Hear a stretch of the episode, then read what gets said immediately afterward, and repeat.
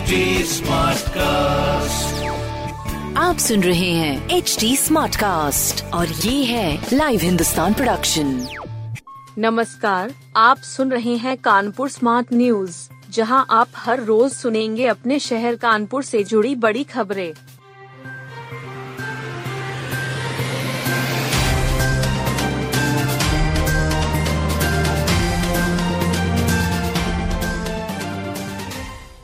तीन सौ तीस करोड़ की परियोजनाओं की सौगात देंगे मुख्यमंत्री। मुख्यमंत्री योगी आदित्यनाथ 330 करोड़ की परियोजनाओं की सौगात देंगे। 9 दिसंबर को वह कानपुर के V S S D college के मैदान में पहुँचेंगे। यहाँ दो सौ अट्ठावन विकास कार्यों का लोकार्पण और शिलान्यास करेंगे। इसमें 144 करोड़ के 102 कार्यों की वह नींव रखेंगे।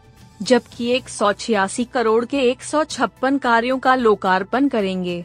मंच से रिमोट के ज़रिए वह बटन दबाकर शुभारंभ करेंगे। इसके लिए मैदान में दो शिलापट लगाए जाएँगे। बटन दबाते ही शिलापट से पर्दा हटेगा। सम्मेलन को लेकर प्रशासनिक व पुलिस अफसर तैयारियों में जुट हैं। गंगा बैराज के पास करबला रोड पर गाड़ियाँ व बसें खड़ी होंगी। सुरक्षा के कड़े इंतज़ाम हैं। सौगातों में सर्वाधिक परियोजनाएँ स्मार्ट सिटी लिमिटेड की हैं। सपा विधायक और उनके भाई के खिलाफ दो और रिपोर्ट दर्ज सपा विधायक इरफान सोलंकी और उनके भाई रिजवान की मुश्किलें बढ़ गई हैं। उनके खिलाफ दो आपराधिक मामले जाजमऊ थाने में दर्ज कराए गए हैं अब विधायक और उनके भाई के खिलाफ एफआईआर की संख्या चार हो गई है नया आरोप वाजिदपुर में चप्पल कारोबारी मोहम्मद नसीम आरिफ के प्लॉट पर कब्जे का है। 16 मार्च 2018 को कब्जा किया गया। मोहम्मद नसीम आरिफ कहते हैं कि वह मौके पर पहुँचे तो उनके साथ मारपीट हुई। उन्होंने अधिकारियों से पत्राचार किया मगर सुनवाई नहीं हुई। तहरीर में नसीम आरिफ ने खुद को भाजपा कार्यकर्ता बताया है। उनका कहना है कि मुख्यमंत्री योगी आदित्यनाथ को भी उन्होंने पत्र भेजा था। नगर आयुक्त से बदसलूकी पर भाजपा नेता को घसीटकर बाहर निकाला। नगर निगम में एक हाई वोल्टेज ड्रामा हुआ। भाजपा नेता कपिल गुप्ता ने नगर आयुक्त से बदसलूकी कर दी। इस पर गार्डो ने धक्का देकर बाहर निकाल दिया। कक्ष के बाहर भी हंगामा किया तो घसीटते हुए नगर निगम से बाहर कर दिया और पुलिस को सौंप दिया। घटना मंगलवार की है। भाजपा के वरिष्ठ पार्षद महेंद्र नाथ शुक्ला ने कपिल गुप्ता को ही दोषी ठहराया है। उनका कहना है कि कपिल ने नगर आयुक्त से अभद्रता की।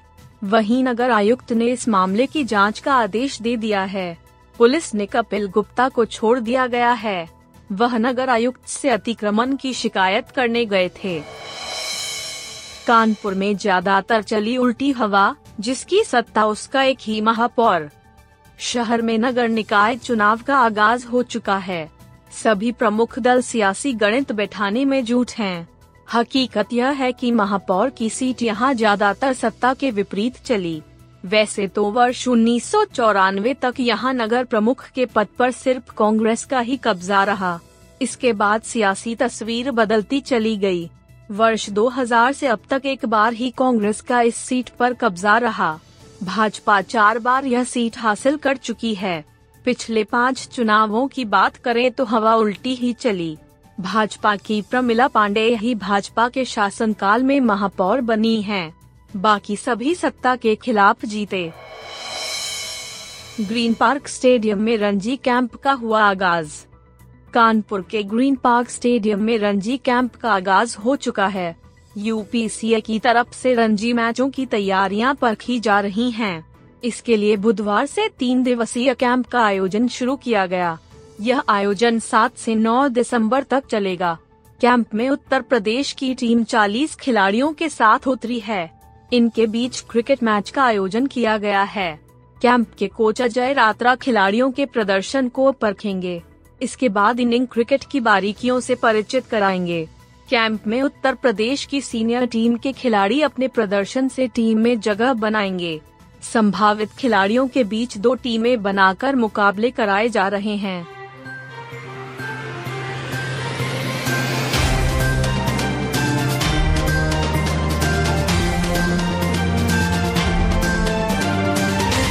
आप सुन रहे थे कानपुर स्मार्ट न्यूज़ जो की लाइव हिंदुस्तान की प्रस्तुति है। इस पॉडकास्ट पर अपडेटेड रहने के लिए आप हमें फेसबुक इंस्टाग्राम ट्विटर और यूट्यूब पर फॉलो कर सकते हैं।